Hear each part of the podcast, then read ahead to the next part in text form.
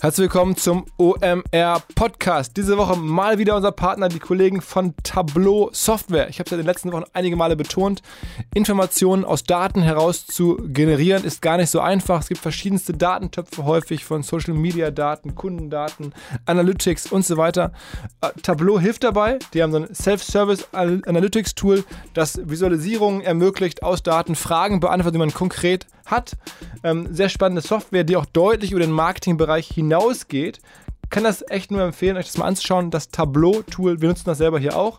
Und die Kollegen machen demnächst am 6. Juni in Berlin ein Event, den Data Driven Marketing Day. Da darf ich zum Beispiel auch sprechen im Festsaal in Berlin-Kreuzberg. Wer sich dafür interessiert, für den Data Driven Marketing Day, schaut mal nach unter tableau.com/slash omr. Ähm, wir können euch auch gerne verknüpfen mit den Kollegen, wenn ihr das Tool mal kennenlernen möchtet, verstehen möchtet, wie es funktioniert, wie es auch über Marketing hinaus vielleicht funktioniert. Würde ich mich freuen. Ansonsten sehen wir uns am 6. Juni in Berlin. Herzlich willkommen beim OMR Podcast mit Philipp Westermeier. Diese Woche mit Hamburger Homies sozusagen. Ähm, Lara und Chris von Pulse Advertising, einer der größten, zumindest deutschen, kann man glaube ich sicher sagen, Influencer. Agenturen, ich hoffe, das Wort ist auch passend. Ähm, sehr junges Gründerteam, extrem erfolgreich, gar nicht so sehr in der Wahrnehmung. Insofern doppelt froh, dass ihr Bock habt, hier bei uns mitzumachen. Herzlich willkommen. Ja, ganz, Danke. ganz lieben Dank. Wir freuen uns, hier zu sein. Also, Puls ist richtig, also oder Pulse geschrieben, ist euer Firmenname. Was, also ist Influencer-Agenturen das okay Wort dafür? Grundsätzlich ja, klar. Wir sind einerseits ähm, Pulse Advertising und Pulse Management. Das sind unsere beiden Geschäftsbereiche. Pulse Advertising ist eine Kreativ- und Mediaagentur, wo wir am Ende für Marken Werbung machen im Influencer Marketing. Und Pulse Management ist ein Künstlermanagement, wo wir Influencer ganz klassisch exklusiv vertreten und managen. Von euch beiden gegründet? Genau. Wann war das genau? Juli 2014. Also, also jetzt knappe vier Jahre her, ja. Und mittlerweile relativ große Operation. Wie viele Leute arbeiten für euch? Wir sind jetzt 75 Leute und äh, genau, wir haben aus dem Wohnzimmer mal in Hamburg gegründet. Das war so der Start 2014. Und inzwischen haben wir unser Hauptbüro in Hamburg, haben ein Büro noch in New York und äh, eins in Mailand und ähm, jetzt öffnet London im Juli. Und was ist euer größeres Geschäftsfeld? Sind die beide gleich groß, das Management oder die, das Agenturbusiness? Das Agenturbusiness macht etwa drei Viertel des Geschäfts aus. Okay, okay. Mhm. Ähm, und sag mal, muss man sich jetzt, um das mit dem kleineren Feld anzufangen, weil ich, du hast es ja gerade selber gesagt, das ist eine Art Talent-Management. Ähm, ist das sehr unterschiedlich, als wie jetzt, sagen wir mal, früher Musiker oder Sportler oder so gemanagt werden? Ähm, so, äh, eigentlich sind es ja nichts, also sind ja Influencer dann am Ende nichts anderes. Irgendwelche Leute, mit denen die gebucht werden, die man irgendwie hin und her ähm, verhandelt. Äh, oder sehe ich das falsch? Ich glaube grundsätzlich schon, äh, weil du natürlich am Ende Werbedeals mit jemandem verhandelst und planst und mit Markenkooperationen und, und längerfristig die Person aufbaust als Marke. Ähm, was, glaube ich, bei den Influencern super wichtig ist, ist, dass du die noch strategisch betreust, dass du sagst, du bist heute auf Instagram und viele haben ihr Follower, die Followerschaft ist ja manchmal einfach so gewachsen, so ein bisschen gefühlt, glaube ich, aus Zufall bei vielen, zu sagen, wie kann man das strategisch weiterentwickeln, welche Learnings haben wir aus den Netzwerken, macht es Sinn, irgendwie noch einen Blog aufzubauen, einen YouTube-Account oder andersrum, ne? und wo kannst du welche Followerschaft mitnehmen auf eine anderes Netzwerk zum Beispiel. Und, hm? und es ist mit Sicherheit auch so, dass du normalerweise, ich denke mal, also so traditionelle Prominente, gerade auch Schauspieler, haben in der Regel ein Image, das du aufbaust. Auch das heißt, unabhängig davon, wer sie als eigentliche Person sind, baust du quasi ein Image darum auf. Sagen wir, jemand ist eigentlich ein totaler Softie, ja, aber du baust ihn quasi auf als ein Frauenheld schlechthin. Das ist jetzt im, im Influencer-Management eben nicht der Fall, sondern es geht wirklich darum zu gucken, okay, wer ist die Person im Kern und um was geht es dieser Person eigentlich und das halt eben auszubauen. Sag mal, ähm, ich glaube, weil, man, weil ich mich schon dran, so daran gewöhnt habe, weil wir uns jetzt ein bisschen kennen, ein äh, sehr guter Freund von mir bei euch arbeitet. Ja. Ähm, aber was, was ja die meisten jetzt nicht wissen, ihr seid ja auch noch ein ähm, sehr junges Gründerteam, ne? Darf man das, darf man glaube ich, schon verraten, oder? Ja, klar. Ja, klar. Wie alt seid ihr jetzt? Naja, so jung, ich war dieses Jahr 30, also 29 jetzt gerade. Okay, und, und ich bin 27. Aber ich meine, das ist ja jetzt mit 75 Leuten und Office in New York, also das ist ja so das, wovon andere träumen. Ähm, wie ging das los? Also wie kamt ihr auf die Idee, das zu machen? Ich glaube, das Ungewöhnlichste ist, dass wir nicht nur im Business ein Paar sind, sondern wir auch privat ein Paar sind. äh, Habt euch gefragt, was können wir zusammen, genau. können wir zusammen Ja, und viele fragen immer, weil ich glaube, viele streiten sich irgendwie schon, wer räumt die Spülmaschine aus oder wer macht die Ja, das tun wir allerdings auch. Hin und wieder jedenfalls, ja. Genau, funktioniert das. Ähm, nee, aber wir, wir kennen uns im Grunde aus Bonn. Wir sind eigentlich geboren in Bonn und äh, sind dann mit der Zeit nach Hamburg gezogen, nach dem Studium und haben nach der Uni ein Modelabel gegründet. So, und jetzt hatten wir einerseits kein Geld, um Werbung zu kaufen. Und andererseits wartet, glaube ich, wartete keiner so richtig auf das nächste große ähm, Strandmode-Label. Das heißt, wir mussten uns irgendwie helfen und kamen auf Influencer und haben angefangen, mit Bloggern zu arbeiten, mit YouTubern zu arbeiten, mit Instagramern und so weiter. Und so kam eins zum anderen und dann haben wir irgendwann sonntagsabends bei einem Glas Wein gesagt, du, ganz ehrlich, das macht doch mega Sinn. Es funktioniert für uns, das funktioniert auch für andere. Lass uns daraus doch ein Business entwickeln. Und so kam es zu Pulse. Und dann haben wir sonntagsabends die Gewerbeanmeldung gekauft, die Domain gekauft. Ähm, Lara hat YouTube geguckt, wie baut man seine Webseite. Ja, und, in der äh, Tat. Es war alles ein sehr, sehr pragmatisch eigentlich. Also wir haben einfach angefangen und haben dann quasi geguckt, okay, was brauchen wir dafür halt? Und dann natürlich hatten kein Geld dafür. Das heißt, wir haben dann eben wirklich alles selber gebaut auch. Und was war dann, als erstes war dann die Agentur sozusagen da? Dann habt ihr sozusagen erst für andere sozusagen angeboten, Influencer zu vermitteln, mehr oder weniger. Genau, wir haben angefangen für Startups zu arbeiten, ganz viel für Captain Sun und so, die Daniel Wellington und Co., also einfach smarte, schnell wachsende digitale Startups und äh, sind damit auch gewachsen. Das heißt, das waren die ersten Kunden, das wurde schnell sehr international, weil wir einerseits gemerkt haben, ähm, die Deutschen, gerade die größeren Marken, waren noch konservativer, haben, waren vorsichtiger mit dem Thema und in anderen Märkten war das Thema schon weiter fortgeschritten, in den USA beispielsweise, Nordamerika insgesamt, auch UK und wir hatten auch Kunden in Asien. Ähm, und ja, so, ist, so sind wir im Grunde daraus gewachsen und irgendwann haben wir eben gesagt, Mensch, es gibt einige Influencer, mit denen arbeiten wir relativ viel zusammen und wir haben jetzt auch viele Learnings, gerade aus vielen Kampagnen, vielleicht können wir denen helfen. Und dann war das erstmal unverbindlich und wir haben uns zusammengesetzt und das war mehr so ein, einfach ein Austausch, weil wir natürlich auch viel gelernt haben aus den Accounts, ähm, wie, wie hat sich das Tracking verbessert, was sehen die alles in ihren Accounts und so weiter. Und daraus ist das Künstlermanagement entstanden. Euer Modelabel habt ihr dann sozusagen langsam beiseite ja, schweren Herzens. Ich konnte erst nicht loslassen. Also ja, schweren Herzens dann ja. Okay. Und ähm, habt ihr vorher irgendwie, sagen wir mal, beruflich immer mal angestellt gearbeitet oder war das direkt aus dem Studium heraus das Modelabel und dann Pulse oder habt ihr irgendwie zwischenzeitlich nochmal irgendwie eine. Also außer Praktika, die wir beide gemacht haben vorher, einen richtigen, in Anführungszeichen, richtigen Job hatten wir vorher halt nie. Das heißt, es ist wirklich so reingestürzt irgendwie ins Unternehmertum. Was glaube ich, also, also Retro-Perspektiv, glaube ich, auch eine, eine ziemlich smarte Entscheidung war das war jetzt keine wirkliche Entscheidung, von der Gegebenheit her war, weil wir dadurch wirklich dieses traditionelle Agenturbusiness auch und wie das eben aufgebaut ist, gar nicht kannten und im Grunde ein, ein Unternehmen aufgebaut haben, wie wir selber gerne arbeiten würden auch. Und wer hat euch sozusagen beigebracht, wie es funktioniert? Also ich meine, wenn man jetzt 75 Leute hat, dann muss man sich ja ein paar Sachen überlegen. Ähm, also wie, man, wie etabliert man Prozesse, wie geht man mit Kunden um, wie findet man überhaupt einen Preis zum Teil ja auch. Also ich meine, vieles mit den Influencern ist ja generell, glaube ich, so neu, dass man das dann selber noch finden kann. Der Markt weiß es ja auch nicht besser, weil alles gerade lernen. Aber so ein genau. paar so übliche Business-Prozesse, wo kam das dann her? Ja, es war, das haben wir am Anfang auch gedacht. Wir haben gedacht, gut, das ging irgendwie gut los. Wir haben im Juli angefangen und schon Ende des Jahres hatten wir sechsstellige Monatsumsätze und das kannten wir halt nicht aus dem Modelabel. Und ähm, haben gedacht, Mensch, jetzt brauchen wir eigentlich doch einen Investor und irgendwie einen Angel-Investor oder wie auch immer jemanden, der uns hilft und Erfahrung hat. Und äh, haben uns dann mit vielen zusammengesetzt, haben aber relativ schnell gemerkt, äh, am Ende wollen die einerseits natürlich auch einen Deal machen und äh, daran verdienen und äh, gleichzeitig versteht in die Tiefe nicht jeder so unser Geschäft, so wie wir es gesehen haben zumindest. Und dann haben wir uns nach den Gesprächen irgendwann dazu entschlossen und gesagt, Mensch, ganz ehrlich, wir wachsen doch selber gerade ganz gut, lass uns doch versuchen, autonom zu bleiben ohne Investor. Und das haben wir bis heute gemacht und ich glaube, wir sind die einzige Agentur in dem Bereich, die keinen Investor hat. Und ähm, in der Tat waren wir dann sehr auf uns gestellt.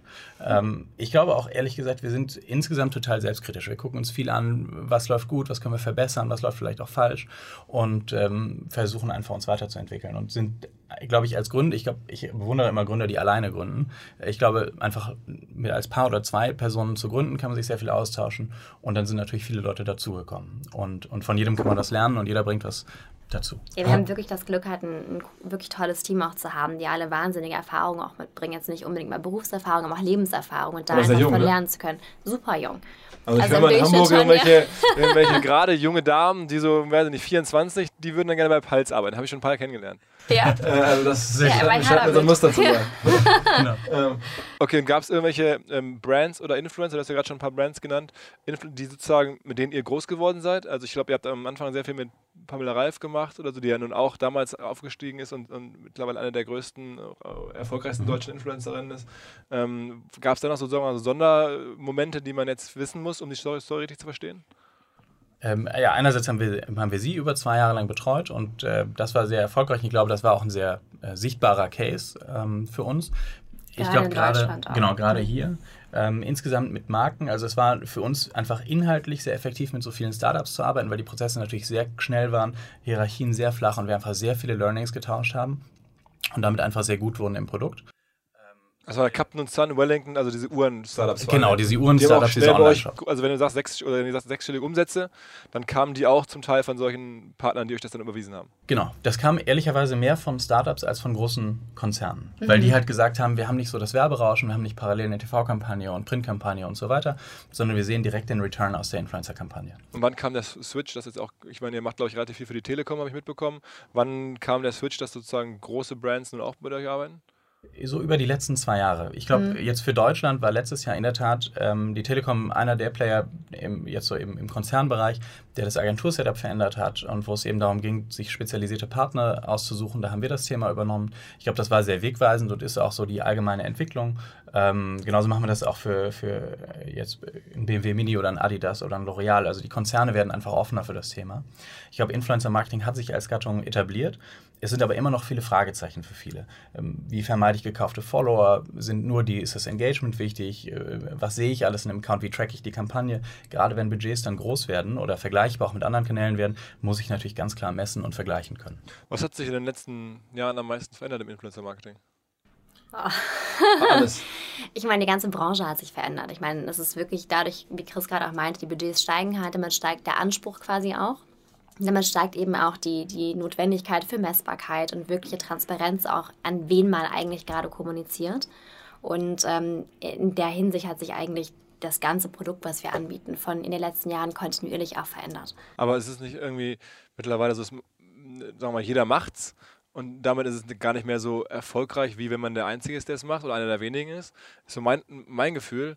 Ähm, und die zweite Frage so ein bisschen ist auch, ich meine, Instagram ist ja mittlerweile ähm, auch sehr werbeorientiert, also bezahlte Posts sind zum Beispiel viel wichtiger geworden. Verlieren nicht auch Influencer so ein bisschen ihre eigene organische Reichweite? Also es stimmt, als wir angefangen haben, waren weniger Agenturen da. Da waren wir, glaube ich, die einzigen in dem Bereich hier, gerade in Deutschland, sind schnell international gegangen und haben damit, glaube ich, einen guten Grundstein gelegt. Und im Moment ist es eher so, jede Woche kommt eine neue Influencer-Agentur um die Ecke. Ähm, ich glaube aber, dass äh, das zwei Sachen sind. Also einmal, das Thema entwickelt sich sehr, deswegen wird es für viele spannend. Gleichzeitig professionalisiert sich das Thema sehr. Das heißt, es ist inzwischen sehr messbar, sehr belastbar in den Zahlen. Ähm, wir sind ehrlicherweise total plattformunabhängig. Wir arbeiten äh, klar stark mit Instagram, genauso aber auch auf YouTube, Musically, Snapchat und auch auf äh, Weibo und WeChat, also auch asiatischen Plattformen. Ähm, dass Influencer, dass das, das reguläres Paid Marketing im Grunde auf Social Media stärker wird, auch auf Instagram und so weiter, halten wir gar nicht für so schlecht. Ich glaube, das ist eher was, was koexistiert. Ähm, und es gibt beispielsweise das Thema, dass Influencer posten und die Posts nochmal verlängert werden, vielleicht für ein Event in eine bestimmte Zielgruppe, ist, glaube ich, eine spannende Edition eher. Also dann mit Ne? Paid. Eher Mehrwert. Genau, mit Paid. Okay, aber aber wie früher, ne, wo du organisch irgendwas gepostet hast und dann hat sie, also als wenn du einen großen Account hattest, hat die halbe Welt gesehen. Das ist ja eigentlich weg. Jetzt musst du das schon für bezahlen, ne? Mm, Ja, also die, wenn die posten, sehen es natürlich trotzdem immer noch. Wenn du den richtigen Account auswählst, auch ganz gezielte Zielgruppen. Aber du könntest ja sagen, es hat jemand eine sehr deutsche Zielgruppe, genau die richtige soziodemografische Verteilung. Aber ich habe ein Event in Berlin Samstagabend und dann will ich vielleicht nur an die Zielgruppe in Berlin noch was pushen. Und da kann ich zum Beispiel dann so eine Edge drauflegen, kann sagen, ich verlängere den Post nochmal gezielt. Von daher würde ich eher sagen, das ist ein Mehrwert. Auch dieses Feature Tap to Shop, dass du jetzt praktisch auf einen Post tippst, das Produkt siehst, direkt in den Online-Shop kommst und was kaufen kannst. Ich glaube, dass das ja nochmal eher ein Treiber ist für Marken zu sagen, in der Tat, ich brauche Eigenreichweite und brauche Visibility auf Instagram, auf Social Media allgemein. Okay, also das heißt, ähm, Messbarkeit, Professionalisierung ist ein großes Thema, aber es, es gibt doch einfach jetzt auch noch viel, viel mehr Influencer. Also mein Gefühl ist, dieser, dieser, dieser, dieser wie sagt man, äh, Short Tail, also die großen Influencer, die jeder kennt, die sind gar nicht mehr so relevant und viel wichtiger ist sozusagen der Mid- und Long Tail, die irgendwie zu adressieren. Seht ihr das auch? Es ist eher beides. Also es gibt die große Diskussion, sind Mikroinfluencer besser als Makroinfluencer? Ne? Sind kleine besser als große, weil die irgendwie eine engere Beziehung zu ihrem Following haben? Ähm, das sehen wir anders. Also es ist, glaube ich, weder die eine Seite noch die andere Seite hat recht. Ich glaube, es ist ein bisschen eine Mischung aus beidem. Es gibt die großen Meinungsführer, die große Followerschaften haben und das sind diese, diese großen Leute, die man kennt, diese Caro Dauer und Co. Ähm, die sind weiterhin Meinungsführer und die sind weiterhin Vorbild für viele Leute und deswegen sind die auch, glaube ich, wichtig und sind so ein bisschen das Rückgrat und der Leitfaden auch in, in Kampagnen. Gleichzeitig hast du eine große Masse auch an kleinen Influencern, die sehr nischige Zielgruppen haben. Das ist vielleicht ein Sneakerhead in Amsterdam, der total spannend halt für ein Adidas vielleicht ist oder für eine Marke ist. Und es ist eher die Kombination. Und du hast also tendenziell eine kleinere Gruppe dieser Makro-Influencer in der Kampagne und eine größere Gruppe, teilweise hunderte von Mikro-Influencern in Kampagnen. Mhm. Und auch wenn jemand große Reichweiten hat, die Nähe zum Following ist ja immer noch gegeben. Dadurch hast du, du hast Stories, du hast wirklich ja ganz, ganz persönliche Einblicke auch, die normalerweise halt ein, sag ich mal, traditioneller, großer Prominenter einfach gar nicht hat. Das heißt, du folgst denen ja tagtäglich von morgens beim Aufstehen bis mittags beim Lunchen, bis abends im Bett, wenn sie irgendwie die letzten paar Sätze noch sagen, bevor sie schlafen gehen. So. Das ist eine ganz, ganz enge Beziehung einfach auch. Das ist egal, ob der 100.000 Follower hat oder eine Million Follower hat. Die Beziehung ist ja trotzdem gegeben. Sagt mal ein paar Verticals, die mich jetzt überraschen. Fashion kennen wir alle. Ähm, ich habe ja schon mal Sekretärinnen entdeckt oder, oder, oder weiß nicht, Angler. Ähm, Gibt es noch andere Verticals, wo du sagst, mittlerweile ist Influencer-Marketing, wen bucht jetzt die Telekom? Gibt es jetzt irgendwie, weiß ich nicht, Mobilfunk-Influencer? Ähm, also sagt mal so, wie ist da gerade in der Breite der Markt? Also es gibt eigentlich, also ehrlicherweise gibt es eigentlich alles. Also von jemandem, der ähm, grundsätzlich Flugzeuge ähm, analysiert und guckt und der ein totaler Flugzeug-Crack ist, der wirklich von der Turbine über jeden Sitz kennt. Und den bucht dann die Lufthansa? Zum Beispiel. Okay. Oder halt, ähm, ich meine jetzt unabhängig vom Buchen von, von werblichen Hintergründen mhm. auch, aber dann gibt es halt den totalen Tattoo-Freak, dann gibt es irgendwie die, die pink liebt und die, die nur schwarz trägt und dann gibt es den, ähm, ja, den absoluten Sneakerhead, der selber vielleicht nie auftaucht, aber der halt irgendwie jeden einzelnen Sneaker kennt, über jede jede, jede Brand hinweg auch. Also es gibt eigentlich genauso wie wir alle verschiedene Interessen haben, auch da halt eben eine Zielgruppe für alles. Ich glaube, das ist so ein Querschnitt der Gesellschaft am Ende. Ne? Es sind ganz mhm. viele Leute und es sind alle von uns, die irgendwo Social Media Accounts haben, die posten und ganz natürlich eine Folgeschaft aufbauen. Und das ist natürlich so, wie wir alle sind. Jeder ist ein bisschen anders. Jeder hat ein anderes Thema. Der größte Account, den ihr je betreut habt, war der von Pamela? Im Management? Management, ja. Managementseitig ja. Weil wir aktuell halt wirklich versuchen, auch statt auf Masse wirklich hinzugucken, okay, wer ist eigentlich der konkrete Follower, der halt eben hinter einem Account aussteht.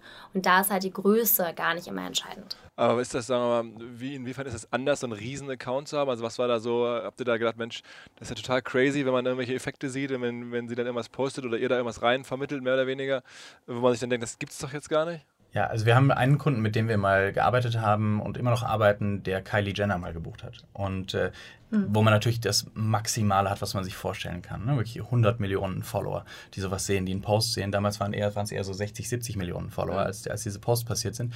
Und da muss man natürlich wissen, einerseits ist das eine wahnsinnig gestreute Zielgruppe. Das sind Männer, das sind Frauen, die sind von überall her.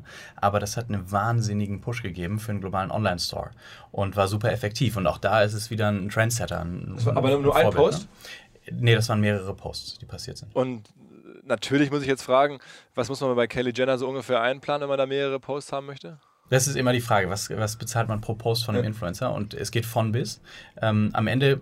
Aber Kylie Jenner ist dann schon, sagen wir mal, von sechsstellig bis siebenstellig? Oder? Ja, sechsstellig ist das pro Post. Ah, pro Post? Pro Post. Also wenn sie dann fünf Stück macht, bist du schon eher im siebenstelligen Bereich? Ja. Wow.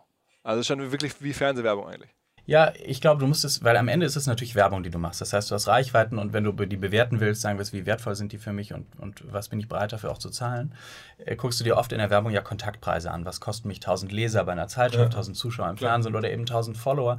Jetzt gar nicht mehr so viel Follower mehr, die Leute, die am Ende die Impressions, aber das sind vergleichbare Preise und ähm, im, im, in diesem TKP, Tausender Kontaktpreis in dieser Welt oder CPM, bist du im, im Instagram-Bereich wahrscheinlich bei 5 bis 15 Euro, eher bei einem YouTube eher bei 30 bis 70 Euro. Also es variiert je Channel, aber es sind eben solche Preismechanismen, die du auch auf, auf Influencer anlegst, wobei du natürlich noch sehr qualitativ reinguckst, wie relevant ist die Folgeschaft für mich, wie breche ich das runter auf die Follower, die mich hier interessieren, um dann zu entscheiden und es auch vergleichbar zu machen mit anderer Werbung.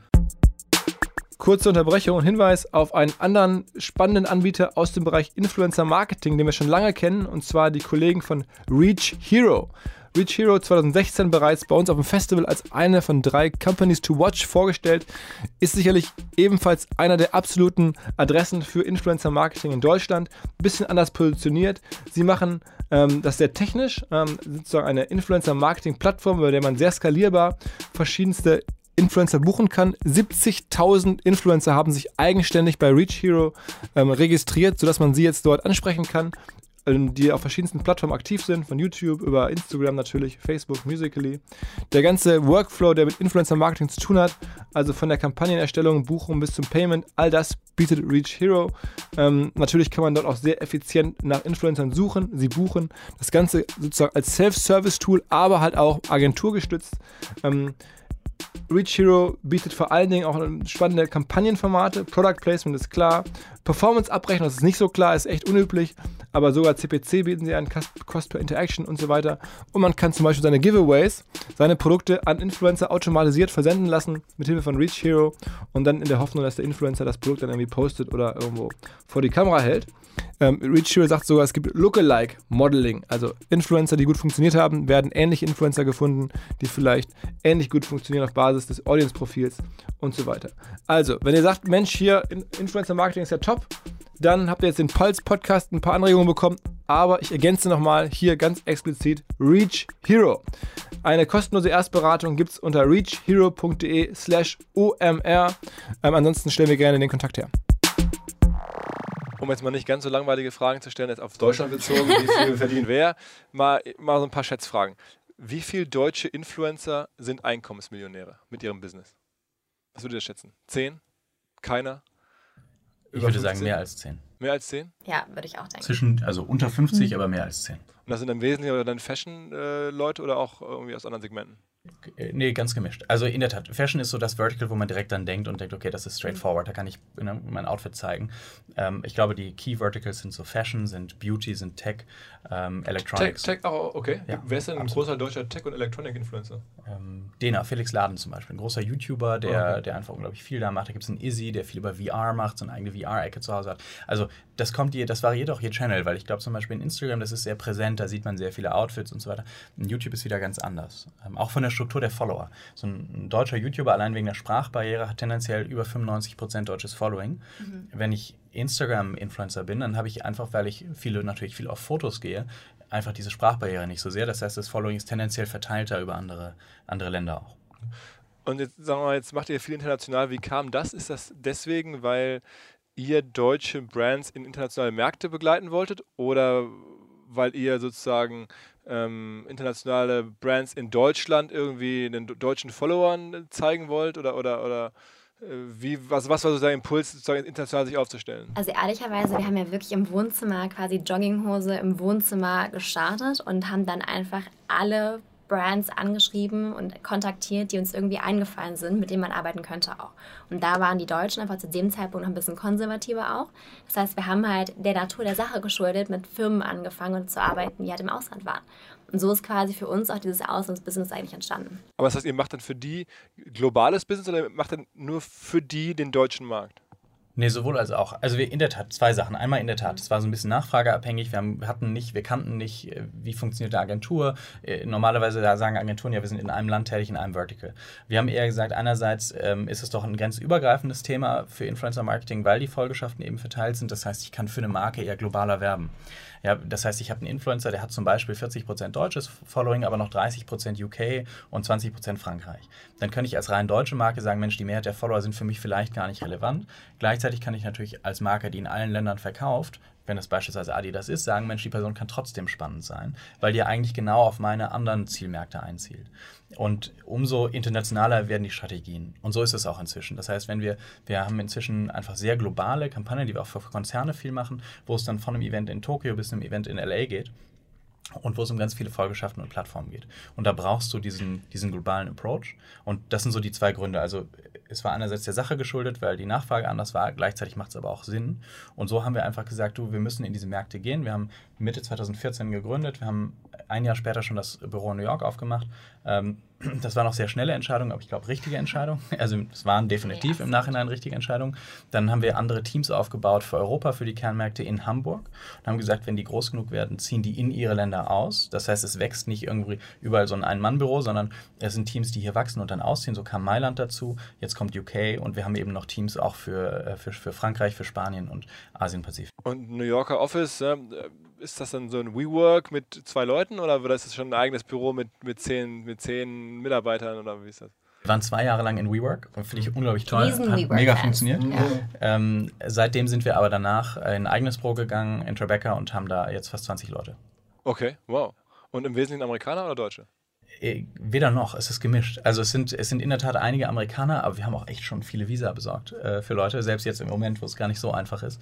Ähm, das heißt, wir haben da Australier, Iren, ähm, Leute aus dem Nahen Osten, ähm, in der Tat Amerikaner und aus ähm, Zentralamerika Leute. Also es ist total bunt. Aber wenn, wenn was, was die jetzt im Wesentlichen machen, ist das dann Geschäft für deutsche Brands oder, oder akquirieren die wirklich auch originär amerikanische Brands und die sagen dann, ich gehe zu einer deutschen Agentur statt zu einer amerikanischen? Kann man sich kaum vorstellen. Nee, die, also beides. Einerseits servicen wir amerikanische Marken im amerikanischen Markt Das ist und international. Direkter Wettbewerb zu, zu irgendwelchen amerikanischen Anbietern. Ja, ganz klar. Genau. Genau, auch da.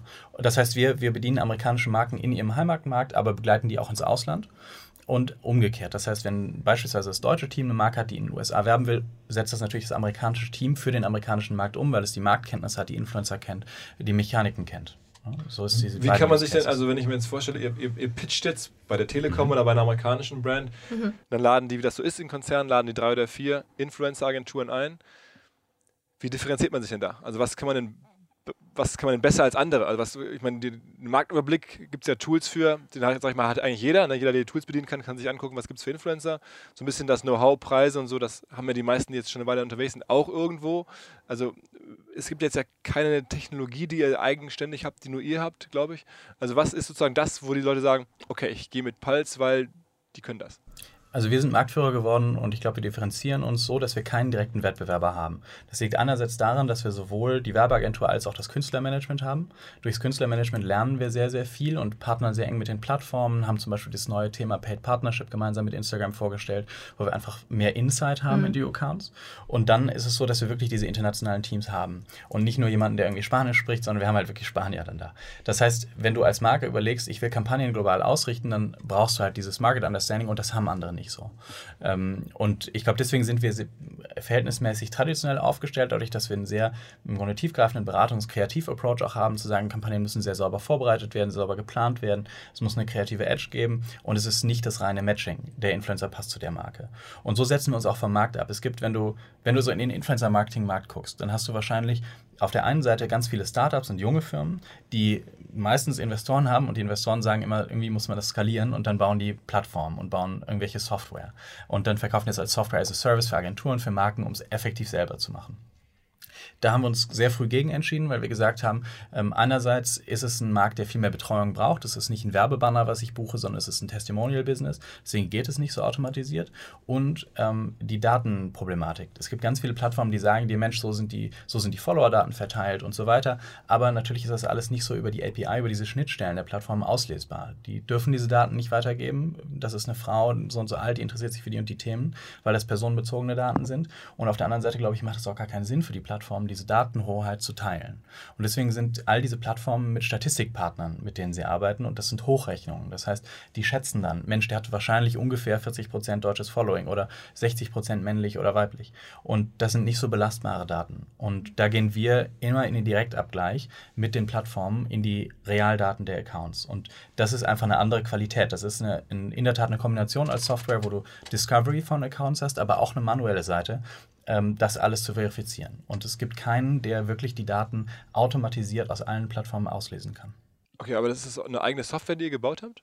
Nee, wir arbeiten einerseits mit eigenen Programmen, für, gerade für Kampagnenabwicklung und so weiter, aber das ist in der Tat, hat es auch noch einen manuellen Approach, einfach sich alle Daten zu Aber bestätigen. das könnten doch andere auch machen, oder? Ich meine, das ist ja jetzt, oder, also könnten doch nicht auch andere Agenturen sich auch so aufstellen und sagen, also ich fasse es mal zusammen, e e echte, ehrliche Daten weiterzugeben, äh, ist ja nun fair und, und, und zeichnet euch aus, aber das ist ja, wo man sagt, okay, das mache ich jetzt auch, dann, dann bin ich genauso gut wie Pulse. Also es gibt kein Geheimrezept wie bei Coca-Cola, Ja. glaube ich, dass man sagt, Mensch, das ist irgendwie das große Geheimnis, was wir nicht preisgeben Nee, dürfen. Ich glaube, wir sind gut, weil wir ähm, in der Tat sehr strategisch herangehen ähm, und, und sehr tief eben überlegen, sehr grundsätzlich überlegen. Ähm, wir haben eine sehr starke Kreativabteilung, ähm, also einfach dieses traditionelle Agentur-Setup, das fehlt auch einfach ganz vielen Influencer-Marketing-Agenturen. Und dann die Umsetzung und ein tiefes Reporting. Wir sind, zum Beispiel haben wir jetzt äh, als erste Marktstudien, Marktforschung gemacht mit Influencern. Das heißt, Kampagnen auch nachher abzufragen, zu sagen, ich befrage mal ein paar tausend Follower der, Kam- innerhalb der Kampagne, hast du die Kampagne wahrgenommen, ähm, wie hast du reagiert? Äh, das heißt, es ist einfach eine Innovation, glaube ich, die im Thema ist. Und am Ende ist es auch noch kein Verdrängungswettbewerb. Also es gibt diese, diese ganz vielen Startups, die sind einfach keine Konkurrenz zu uns, weil die einfach anders aufgestellt sind. Und es gibt viele große Agenturen, die das Thema lange nicht gemacht haben. Wir haben uns früher immer gefragt, Mensch, die müssen doch eigentlich jetzt dahin gehen und so. Und manchmal treffe ich heute eine Agentur, die haben dann äh, viele hundert oder im Zweifel tausend Mitarbeiter und sagen bei uns, die drei sind zuständig für Influencer-Marketing. Und da denke ich immer, das kann gar nicht funktionieren. Und ich glaube, deswegen setzen wir uns auch in den Pitches durch, auch bei den großen Konzernen, die vielleicht vorher bei großen Agenturen Weil ihr so fokussiert auf das Thema seid, weil sozusagen, das ist euer, euer, euer, euer Kerndisziplin und nichts anderes und da habt ihr sozusagen. Genau. Ähm, wer sind denn, wenn man so fragen darf, jetzt international oder auch national Firmen, die ihr sagt, das ist ein bisschen unser Wettbewerbsumfeld, unser Marktumfeld, in dem wir uns bewegen? Könnt ihr da irgendwie sagen? Nee, es gibt, also ehrlich, es gibt ein paar diese, diese Plattformen, die Softwareanbieter und so weiter, aber das sind nicht so der direkte Wettbewerb. Wir haben, also wir haben eigentlich keinen direkten Wettbewerb eben durch diese globale Aufstellung. Okay. Okay, das heißt, die meisten, die mir jetzt so in den Kopf kommen, die ich kenne, Reach Hero, mit der wir viel zusammenarbeiten, also das ist eher eine Softwarefirma aus eurer Sicht. Genau.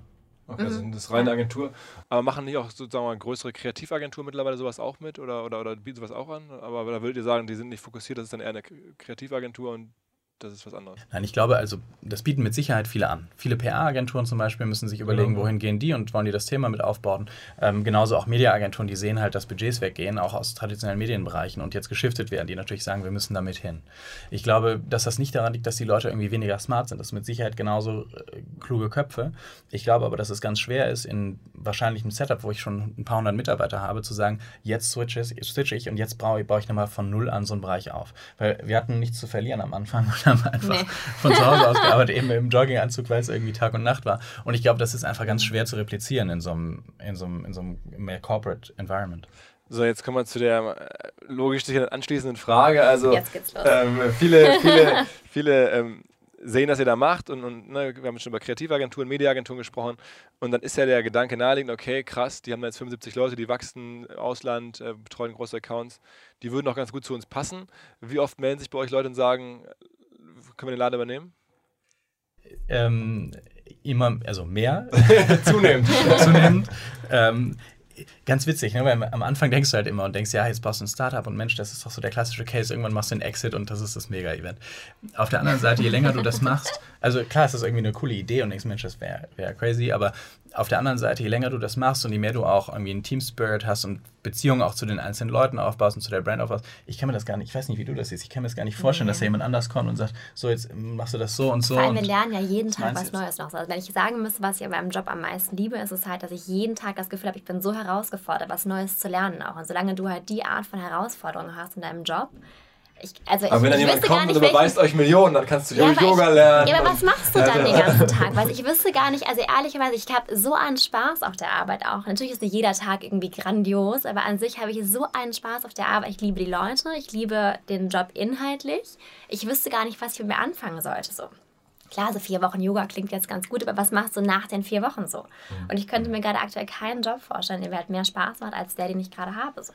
Ich, also für mich wird es, glaube ich, drei Gründe geben, für die ich das machen würde. Es wäre einmal in der Tat, ich habe irgendwas anderes, was ich machen will, wofür ich brenne und ah. das will ich jetzt umsetzen. Und ich habe so, so mehrere Sachen parallel zu machen, das funktioniert nicht. Das heißt, dann wäre das wäre ein Grund.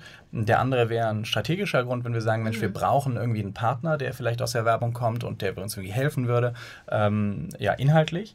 Ähm, und der dritte Grund wäre ein Finanzinvestor, wo man sagen würde, Mensch, wir wollen jetzt irgendwie im Moment, also wir können jetzt ein Büro nach dem anderen strukturiert öffnen, das, das, das können wir selber stemmen. Aber wenn man beispielsweise in neue Märkte gehen will und vielleicht andere Unternehmen übernehmen will, um schneller zu wachsen äh, und dafür Kapital bräuchte, dann wäre das ein Grund. Aber und ist es bei euch eine Überlegung, also was zu machen? Also Variante 3, also zu sagen, okay, wir, wir geben die Firma nicht ab, aber wir nehmen Kapital auf und, und beteiligen jemanden.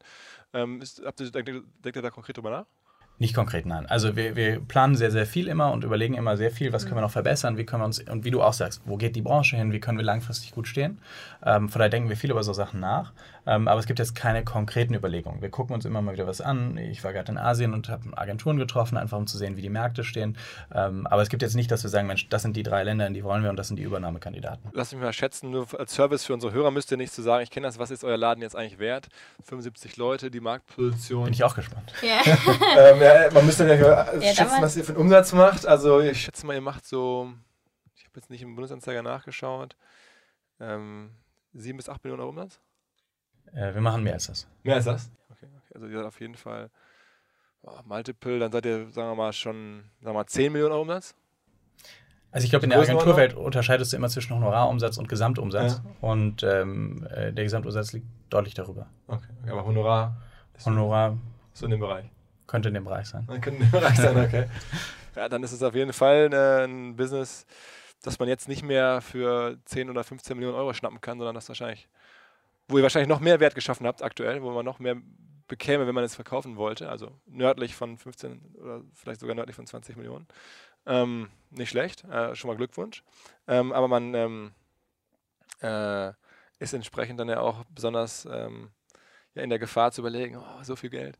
Ähm, okay, aber ich äh, will da jetzt nicht. Äh, ich wollte gerade sagen, das habe ich noch gar nicht so gedacht. ja, ich, ich glaube, das also ist jetzt super schwer. Ne? Auf, auf, auf, ich kenne mich mit den Multiples in dem Bereich nicht so gut aus, aber ein Agenturbusiness ähm, kriegt man ja schon ein Vielfaches des Umsatzes bezahlt. Ja, das ist ja das Übliche. Ähm, also zumindest bei Kreativagenturen oder so. Ähm, ja, also ich weiß nicht, also das sind immer so, klar, das sind diese Bewertungen wahrscheinlich, vielleicht, vielleicht ist das so, ich, ich kann das gar nicht so gut einschätzen. Ähm, auf der anderen Seite sind das immer diese theoretischen Bewertungen, auch wenn man so in der Startup-Welt sieht. Ne? Und ich mhm. habe mir das Gefühl, bis das mhm. passiert ist, ähm, ist das immer auch Ach, ich, ich, bin mir sicher, wenn das die Leute hören und ihr sagt jetzt irgendwie, sprecht uns mal an, dann melden sich einige von diesen MA-Experten, die das sehr gerne euch helfen würden zu realisieren äh, gegen einen kleinen Share. Ähm, und es wäre auf jeden Fall möglich. Also es ist ja bei euch echtes Business, es ist ja keine, keine Fantasie oder so, muss man ja nicht irgendwie glauben, dass in anderen Jahren oder zwei Jahren die Technologie dann irgendwie sich ändert oder dass ihr dann irgendwie ganz groß seid, sondern ihr seid ja schon wirklich in dem Markt äh, groß. Also ich glaube, realisierbar wäre das, ähm, aber man muss es halt wollen und wenn ihr es noch nicht wollt, finde ich es auch cool und, und ähm, bin echt gespannt, wie ihr das sozusagen jetzt äh, weitermacht. Lass uns noch mal ein bisschen sprechen über das Business selber. Ähm, ihr habt gesagt, ihr habt irgendwie Pamela Ralf lange betreut.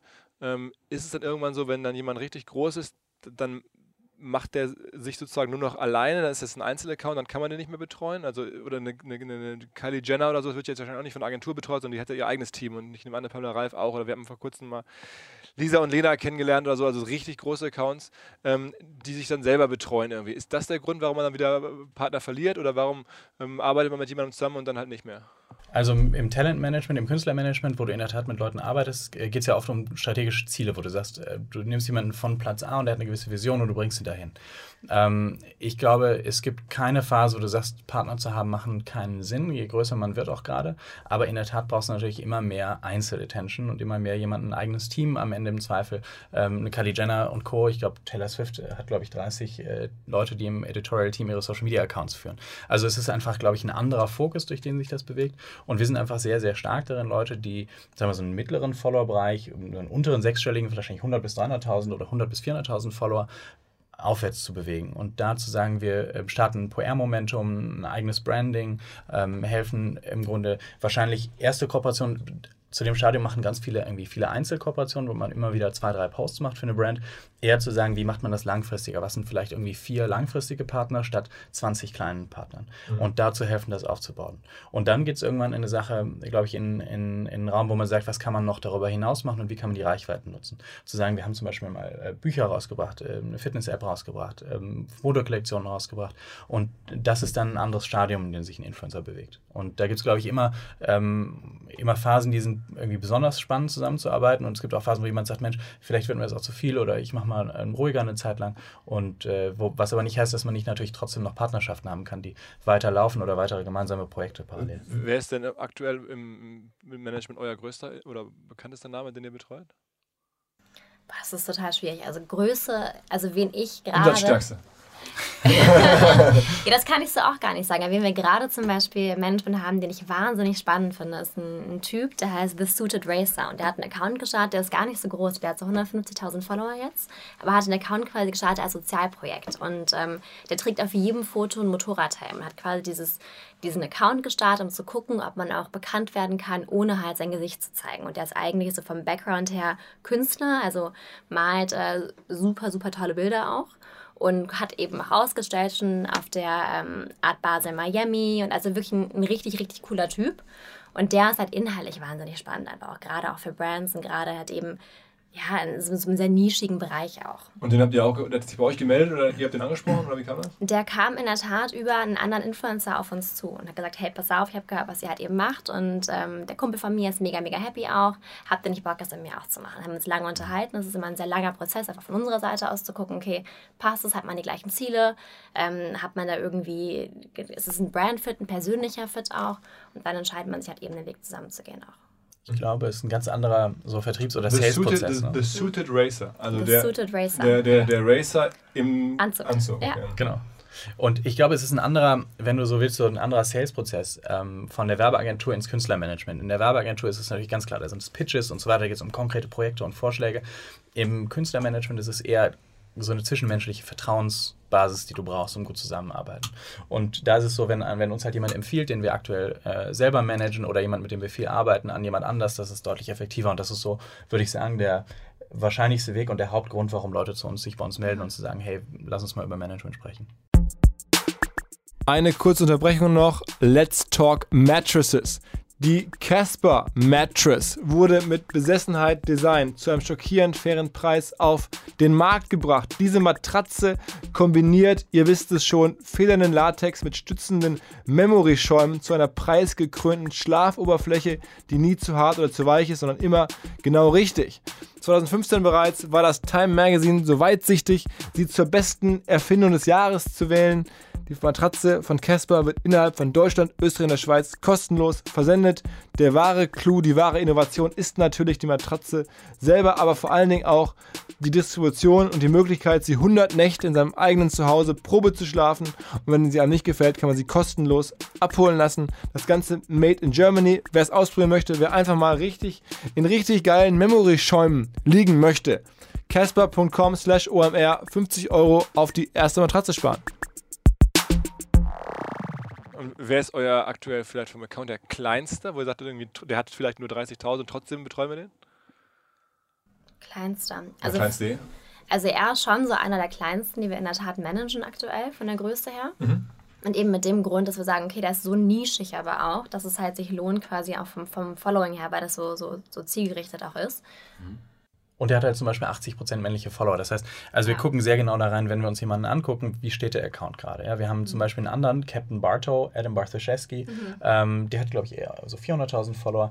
Ähm, der ist zum Beispiel unglaublich stark, der hat eben 400.000 Follower. Normalerweise würde man sagen, der Post von ihm hat wahrscheinlich eine wirkliche Reichweite von vielleicht 30%, 25, 30%. Das wäre so ein normaler Average. Aber der Account hat 80% Reichweite. Das heißt, der Medienwert ist eigentlich fast Woran dreimal höher. Das liegt äh, einerseits daran, dass er sehr, sehr aktiv postet, sehr viel auch die neuen Features nutzt, Insta-Stories macht und so weiter. Andererseits ist er zusammen mit einer sehr, sehr großen YouTuberin, die viele Millionen Subscriber hat auf YouTube. Und was sicher auch nochmal einen Effekt hat auf seinen Account. Aber das heißt, also letztes Jahr war es wahrscheinlich eher so, dass eine Marke geguckt hat, Mensch, der hat eine coole Followerzahl, äh, das Engagement sieht gut aus. Und dieses Jahr ist es eher so, wie viele wirkliche Impressions erzielt er, wie viele Follower sind männlich, weiblich und wo kommen die her. Und dadurch, dass wir jetzt diesen Switch sehen und den selber auch bewegen als Werbeagentur, ähm, sehen wir einfach, dass da ein großer Wert drin liegt und dass es mehr um den realen Medienwert der Leute geht. Und deswegen gucken wir uns dann so jemanden an oder auch in Ja, Deutschland Leute, die einen TV-Hintergrund haben, die sehr deutsches Following haben und auch einfach diese Stats, dass die sehr, sehr gut sind. Und sag mal, äh, jetzt noch ein neuer, neuer Themenkomplex, rechtliche Sachen. äh, Wir werden immer wieder angesprochen, es ändert sich ja alles. Jetzt gibt es demnächst eine neue Rechtsprechung. Es gibt ja schon immer so Kennzeichnungspflichten und sowas. Ist das, sind das für euch äh, Themen oder ist das mehr so, dass, also dass euer Geschäft fundamental dadurch verändert wird oder ist es mehr so, naja, also es passiert halt und man muss sich da anpassen, aber es ändert nichts Fundamentales? Ja, also es in der Tat, es ändert nichts Fundamentales. Die Entwicklung ähm, hat darauf eigentlich keinen Einfluss. Ich glaube, das Thema Kennzeichnung war das Hauptthema. Das hatten wir in den USA schon deutlich, bevor das hier in, in Deutschland ein Thema wurde, weil da die FTC ganz klare Guidelines rausgegeben hat. Da gab es immer wieder mal ein, zwei Themen, die in der Presse waren. Und da haben wir gesehen und schnell gelernt, wenn wir den richtigen Influencer mit der richtigen Marke und auch längerfristig zusammenbringen, dann hat es überhaupt keinen Effekt, ob der sagt, ob der da dran schreibt, Hashtag Advertising oder nicht. Oder Advertisement oder wie auch immer. Weil der Follower weiß ja vorher eigentlich schon, ähm, das ist eine Partnerschaft, ich sehe das schon, ich kenne das schon, der ist da nicht überrascht. Und deswegen haben wir das Thema hier auch ähm, dann beispielsweise mit Instagram zusammen vorangetrieben und dieses neue Thema Paid Partnership vorgestellt. Okay, also rechtlich da muss man sich keine Sorgen machen, groß. Also auch für die Brands. Das ist äh, gar nicht, gar nicht. Und äh, was ich finde die Diskussion eher von der anderen Seite spannend. Du hast einerseits diese Thematik, äh, wie transparent willst du sein? Und ähm, wie gesagt, ich glaube, das hat gar keinen, das ist jetzt kein Überraschungseffekt. Nimmt denn die Werbewirkung ab, weil jetzt immer mehr Menschen also über die rechtliche Kennzeichnung oder generell einfach checken, das ist Werbung hier, äh, jetzt kaufe ich die Uhr oder die Schuhe doch nicht? Oder merkt ihr, dass das so ein bisschen so Ermüdungseffekte gibt, so wie früher, ne, als man die Banner zum ersten Mal gesehen hat, da haben alle irgendwie 10% auf den Banner geklickt, heute klicken noch 0,1% auf den Banner. Ähm, merkt ihr auch da so eine Ermüdung? Ich glaube, also das ist immer so die Frage, ist Influencer Marketing ein Hype Nein. So. Ähm, wenn du, ich glaube aber, das liegt nicht am Influencer-Marketing, sondern an grundsätzlichen Bewegungen. In, ich glaube, wir alle so als User haben wahrscheinlich keine Lust auf Direktwerbung. Entweder guckt man nicht mehr Fernsehen, guckt jetzt Netflix oder man installiert sich einen Adblocker. Und das sind inzwischen über 30 Prozent aller Internetnutzer in Deutschland, in den USA genauso, in den ganzen entwickelten Ländern. Und das ist ein Average, der auch meine Eltern mit einbezieht, die wahrscheinlich gar nicht wissen, wie sie den installieren. Und äh, das heißt, ich glaube, die Leute wollen keine Direktwerbung mehr sehen. Und andererseits ist die Glaubwürdigkeit schwierig, sich als Marke selber zu definieren, zu sagen, mein Produkt ist das cool coolste, beste, wie auch immer. Und Influencer zahlen darauf nur ein. Und das ja, ist ja auch kein neues Konzept. Testimonial Advertising ist ja auch nicht neu. Ich glaube, es sind halt jetzt, wie wir anfangs gesagt haben, Testimonials mit mit Mehrwert, mit, mit Eigenreichweite und eigenen Relationships. Und äh, damit zahlt das konkret auf diese Entwicklungen ein, die eben langfristige Entwicklungen sind und weshalb auch traditionelle Werbeagenturen eher im Moment wahrscheinlich in einer schwierigen Phase sind. Ähm, aber dadurch lebt das Thema. Gleichzeitig gibt es natürlich Accounts, die zu viel Werbung machen und die heute die eine Marke, morgen die andere bewerben und das wären wahrscheinlich nicht die Werbepartner, die wir empfehlen würden. Mhm. Das heißt, es ist immer eine Frage, wie mache ich Influencer-Marketing? Aber nicht das Thema allgemein. Das Thema allgemein funktioniert sehr, sehr gut und da sehen wir keinen Abbruch lass nochmal, weil wir es eigentlich gar nicht so explizit beschrieben haben, aber für sich viele das vielleicht fragen, verstehen euer Geschäftsmodell, wir haben jetzt verstanden, da geht ordentlich Umsatz durch, also sowohl Außenumsatz als auch Umsatz, der bei euch verbleibt. Ähm, das läuft dann so, dass ihr dafür einen Share bekommt für eure Tätigkeiten. Also das Agenturmodell, weiß nicht, 20 Prozent, 30 Prozent des Spendings verbleiben bei der Agentur. Kann man das so zusammenfassen? Ähm, ja, wir arbeiten ja sehr, wir arbeiten ja beratend und kreativ. Das sind, das sind eher Manntagesleistungen. Und dann gibt es einen Media-Bereich, wo wir Medien okay. verkaufen. Da sieht es dann eher so aus. Und äh, im Künstlermanagement ist das auch eher so als okay. Share. Okay, also das ist klassisches Agentur-Share-Modell und dann ein bisschen Manntage, wenn das um kreative Leistung geht. Okay. Genau, wobei es da ehrlicherweise total zunehmend darum geht, dass Marken sagen, Mensch, wir wollen beraten werden, macht das Sinn? Wo sind auch Grenzen für mich im Influencer-Marketing? Und wo ist ein guter Use-Case, wo auch nicht? Und sich das anzugucken. Da, da, muss man auch gar nicht danach die Kampagnen exekuten, oft bietet sich das natürlich an, ähm, aber einfach diese Beratung zu nutzen. So, und da arbeiten wir auch mit anderen Beratungen, auch traditionellen Unternehmensberatungen, die sich bei uns melden und sagen, lass uns doch mal darüber sprechen und wir sehen das Thema spannend werden und lass uns mal in den Austausch gehen. Welche Brand macht richtig gutes Influencer-Marketing, würdet ihr sagen? Wo ihr sagt, das die machen das echt stark. Mal abgesehen jetzt von den Startups, die das so darüber gewachsen sind, äh, gibt es große Konzerne, wo ihr sagt, das macht einen guten Eindruck? Also die Telekom macht das hervorragend. Das ist ja mal ein Kunde. das macht ihr ja. Das ist, das, das ist jetzt also, ja. Äh, ich glaube, dass zum Beispiel so ein Revolve und äh, Foray, also mhm. Revolve hat zum Beispiel, glaube ich, eine super Community aufgebaut und einen super äh, Like-Faktor. Ich glaube, auf Coachella gibt es keine Party, auf die Influencer mehr wollen, auf diese Revolve-Party. Ähm, von daher, ich glaube, das hat einen enormen Hype aufgebaut. Das ist ein riesiger Online-Store okay, aus, aus, den USA, die quasi damals bekannt geworden sind durch dieses Revolve Around the World. Das heißt, die haben quasi so Events gemacht mit einem Haufen hervorragender Influencer auch und die hat eben einmal quasi zu verschiedenen super coolen Orten an die Welt, also um die Welt herum gebracht. Und dann hat eben gerade, was Chris auch meint, auf dem Coachella Festival riesige Events auch gemacht. Coachella ist schon so das Influencer-Mecker, ne? muss man sagen, oder? Ja. war, das schon, war, war das schon häufiger da? Logischerweise wahrscheinlich, ne? Wir waren letztes Jahr dabei. Also unsere Teams waren die letzten Jahre jedes Jahr dabei. Ähm, wir haben es letztes Jahr einmal besucht und mhm. sind in der Tat auf diese Revolve-Party, weil das, äh, da sind halt alle irgendwie unterwegs und du triffst ganz viele Leute wieder und das macht halt Sinn. Okay. Ähm, und jetzt hast du gerade Telekom gesagt, jetzt frage ich trotzdem nochmal operativ nach. Was macht denn die Telekom? Ich meine, wir wollen die ja Verträge verkaufen für Mobilfunk, für DSL, whatever, ähm, oder ihre Entertainment-Pakete, also diese Telekom-Produkte. Was machen die, also was macht ihr dann für die? Müssen dann Influencer sagen, ich gucke jetzt hier auch irgendwie T-Entertain oder, oder, oder, oder, ich bin jetzt auch irgendwie hier T-Mobile-User? Ähm, Erklär mal. Erklär genau. mal. Es gibt also total unterschiedliche Kampagnen. Es gibt ja, die machen Konzerte, die verkaufen Mobilfunkverträge. Es gibt ganz viele Themen, die bei denen am Ende aufs Geschäft einzahlen und Marketingziele sind. Ähm, konkret gibt es zum Beispiel ein Thema, da gibt es eine neue Device, mit der du Wi-Fi im Auto hast, also Internet im Auto hast. Das heißt, für Leute, die pendeln und so ist das spannend und ähm, bist einfach immer mobil connected. Und da haben wir eine Kampagne gemacht, über die auch berichtet wurde, die äh, um Carpool Karaoke sich drehte als Kreativkonzept. Das heißt, wir haben so acht große Influencer, Makro-Influencer genommen, die sind durch Berlin gefahren und haben Carpool Karaoke nachgespielt. Einer war der Moderator und die anderen haben dann miteinander gesungen, mal besser, mal schlechter. Und das waren super Spots. Und äh, das sind am Ende 30 Sekunden geworden, die, auch, die, die wir auch genutzt haben als Direktwerbung. Und darüber hinaus waren über 200 ähm, äh, Mikro-Influencer involviert, die unterschiedliche Use Cases bespielt haben. Das heißt, da war dann der Pendler, der gesagt hat, Mensch, das macht für mich Sinn. Äh, da gibt es irgendwie Families, die, die sagen, Mensch, ich kann darüber ähm, mein Auto tracken und weiß, wer, wo mein Kind unterwegs ist, Sicherheitsfeatures. Also was inhaltlich Sinn macht. Aber keiner hält das Produkt hoch und sagt, äh, hier, das ist cool. Aber es sind auch schon, schon Spezialprodukte. Ne? Also jetzt we weniger das ganz klare äh, ich kaufe jetzt einen Handyvertrag, wie man das so aus dem Affiliate-Marketing oder so kennt, sondern es sind eher dann so Produkte wie Handysicherheit, ähm, Entertain, äh, also, weil ich sage mal, ich finde so, so diese härtesten aller Produkte, Handyverträge verkaufen, das ist echt hart.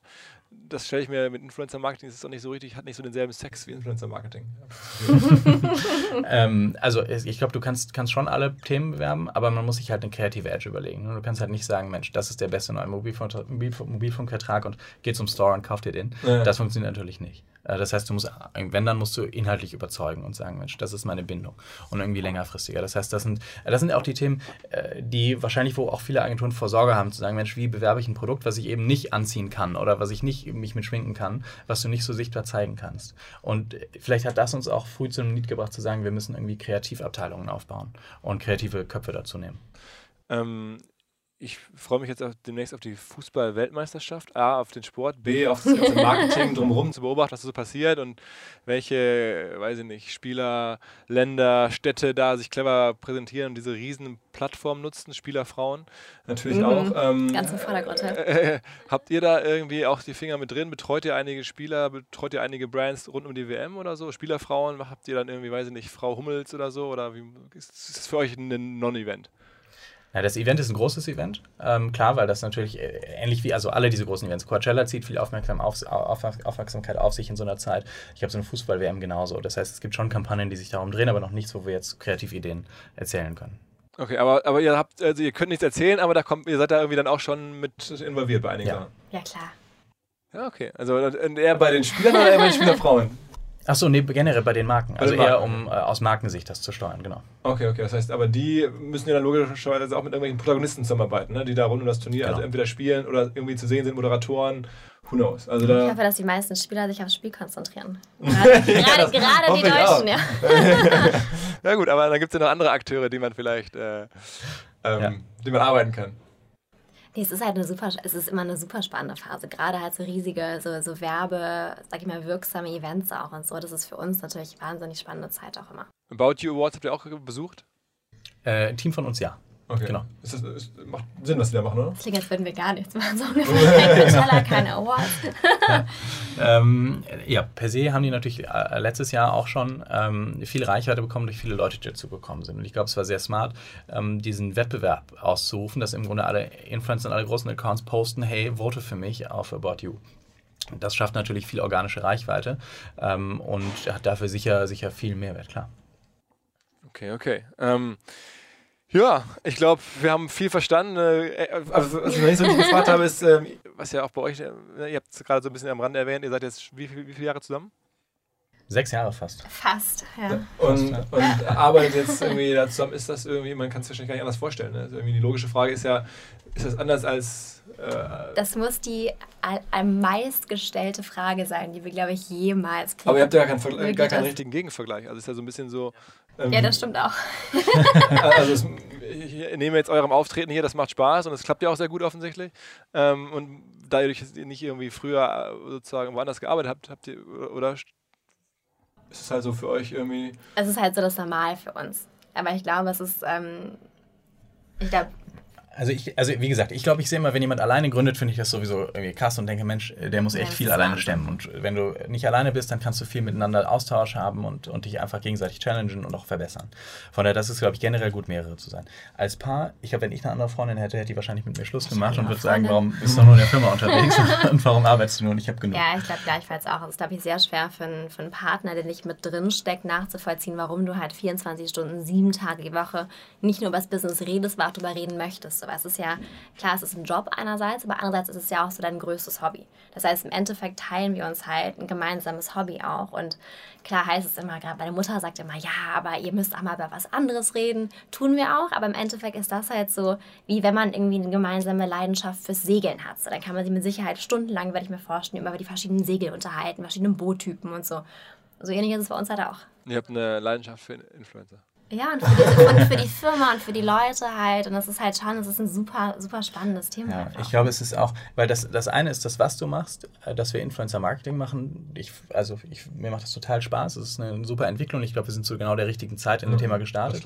Ja, auf der anderen Seite ist es unglaublich cool, so viele, also die, die Büros, die Menschen zu haben. Und du hast Leute mit jedem Hintergrund. Wie gesagt, haben, äh, es gibt von irgendwie Leuten, die gerade aus der Uni kommen oder während der Uni gerade sagen, ich will mir was Spannendes angucken, irgendwie frische Gedanken haben und Plattformen besser kennen, als ich sie kenne, wo ich was lernen kann oder wir was lernen mhm. können, äh, bis zu Leuten, wo, wo wir eben darüber gesprochen haben, wo es äh, Leute gibt, die irgendwie aus traditionellen Welten jetzt auch kommen, die sagen, ähm, beispielsweise der ähm, Jonas, der bei uns im Grunde Geschäftsführer ist für, für den Bereich Deutschland, ähm, der aus einer Verlagswelt kommt, Geschäftsführer war bei einem der großen Ich würdigen, also mein, einer meiner engsten Freunde arbeitet bei euch, er war auch ein Kollege bei mir, von mir früher bei, bei Gruna, dann Geschäftsführer bei der Gala.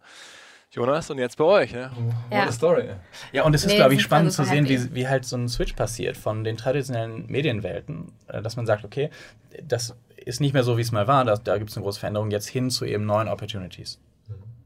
Ja, und das ist halt der Wahnsinn, auch was mit den Leuten einfach zusammenzuarbeiten, auch gemeinsam halt eben dieses Thema voranzutreiben. So, das ist super, super spannend und ich glaube für uns beide halt einfach, dass wir jeden Tag gerne zur Arbeit kommen. Habt ihr Ende des Jahres über 100 Leute dann? Stellt ihr so viel ein gerade? Ja. Klar. Klar. Wachstumsvermögen, das gibt es ja das ist nicht für alle klar. Das ist nicht, nicht klar, Gönte, aber also für uns ist es auch so, wir wollen halt wirklich auch nur Leute an Bord holen, die halt zum einen eine riesen Leidenschaft fürs Thema halt haben, dann natürlich total fähig sind, dann aber einfach im Kern einfach auch Leute sind, mit denen du Lust hast halt zu arbeiten auch. Genau, und ich glaube, der, der Vorteil für, beim Wachstum für uns ist, dass wir nicht nur ein Team haben, was wächst, sondern wir haben halt mhm. verschiedene Offices, die wachsen.